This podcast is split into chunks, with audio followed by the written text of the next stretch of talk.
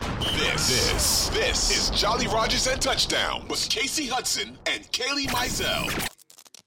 Dak Prescott ended up leaving practice earlier today with an ankle injury. He tried to minimize it to the fact that he was breaking in new cleats. I played soccer my entire life. New cleats have never hurt my ankles, but that's everybody to each their own. We'll see what happens with that. If anything, they did start putting in their backup quarterback to take some one reps today.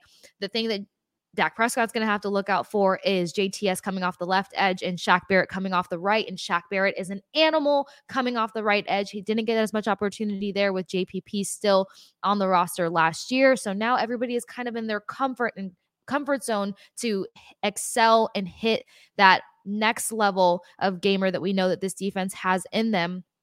Uh, I would say the scariest part is that Dak Prescott coming back off of major injuries still threw for 403 yards, three touchdowns, one interception, and ended up having a narrow escape of a loss to the Bucs. So that's something to keep an eye out for heading into this matchup on Sunday at 8:20 p.m. Is Dak Prescott going to play? Is he going to be able to make it through all four quarters? We'll see. Talking about people that take advantage of that.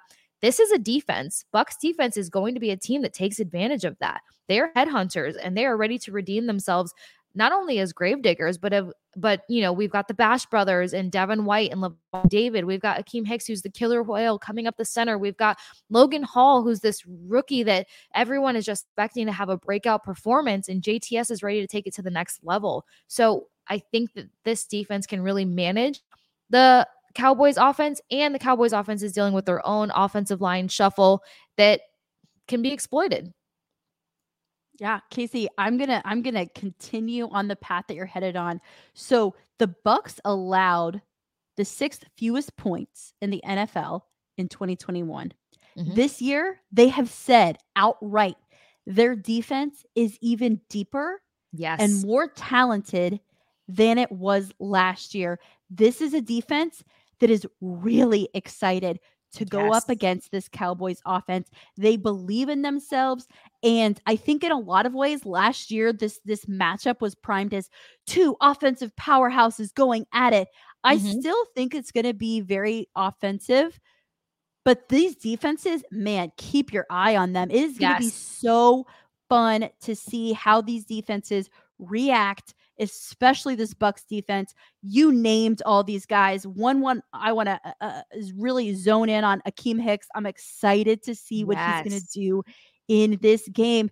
And and I'm kind of giving away my walk the plank here a little bit, but the Cowboys have also had significant changes to their O line. Is anybody out here talking about that? We just talked Not about the much. Bucs O line changing? Not because they lost their right tackle and their left guard. Then they lose uh Tyler Smith, who they were going to give a shot to mm-hmm. because uh he had to replace Tyron Smith.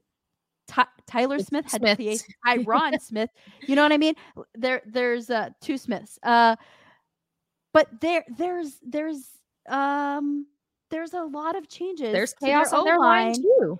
And I think this Bucs defense is going to go even harder at them than the Cowboys defense is mm-hmm. going to go towards um towards the Bucs. And I think because Tom Brady is the goat and I think I think Dak Prescott is a good quarterback. I don't know yeah. if he's a great quarterback. He's good.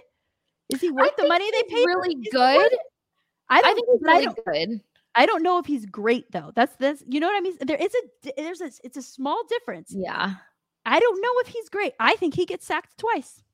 Oh, I definitely see some sacks coming for him because of all of the shuffling that they have on their offensive line. And his decision making isn't as quick as Tom Brady's. So this all. is a defense that can move that much quicker into minimizing his time to make a decision.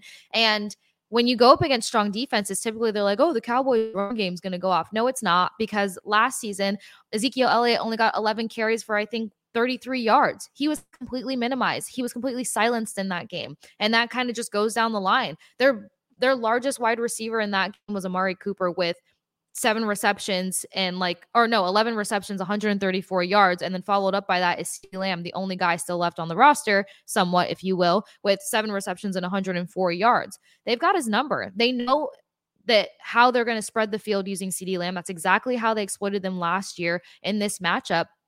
And now, even though there's question marks when it comes to the secondary, their goal is to get more interceptions, not just get their hands on more balls, but real in interceptions.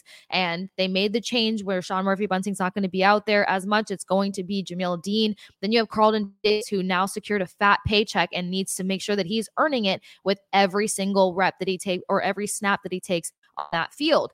So it's not going to come down to the run game. If anything, it's going to be Tony Pollard that might show up a little bit and surprise them. But I'm really banking on this inside linebacker group, Lavonte David and Devin White. I'm going to say it a hundred times.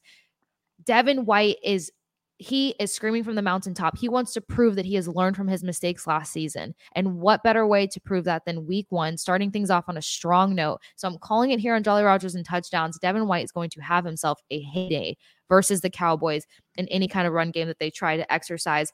And then aside from that, just to kind of put in perspective really quickly, the Cowboys are going to be without James Washington, Michael Gallup, Amari Cooper, and Cedric Wilson, who Cedric Wilson plays for the Miami Dolphins. So those weapons that helped inch them down the field in that narrow loss. I keep saying that for everybody who's like, you lost a little. Okay, narrow loss. I get it for the, the the people outside of the big names that helped move down the field in that narrow loss, they're no longer there. So it's going to come down to Dak Prescott trying to be mobile, trying to use his legs, trying to make quicker decisions, and I think that this Bucs defense is just going to collapse on all of that. And I agree. Two sacks. Let's ramp it up. Let's let's go for more. Sack Barrett promised to be back this season, and all the good things should be happening on this matchup.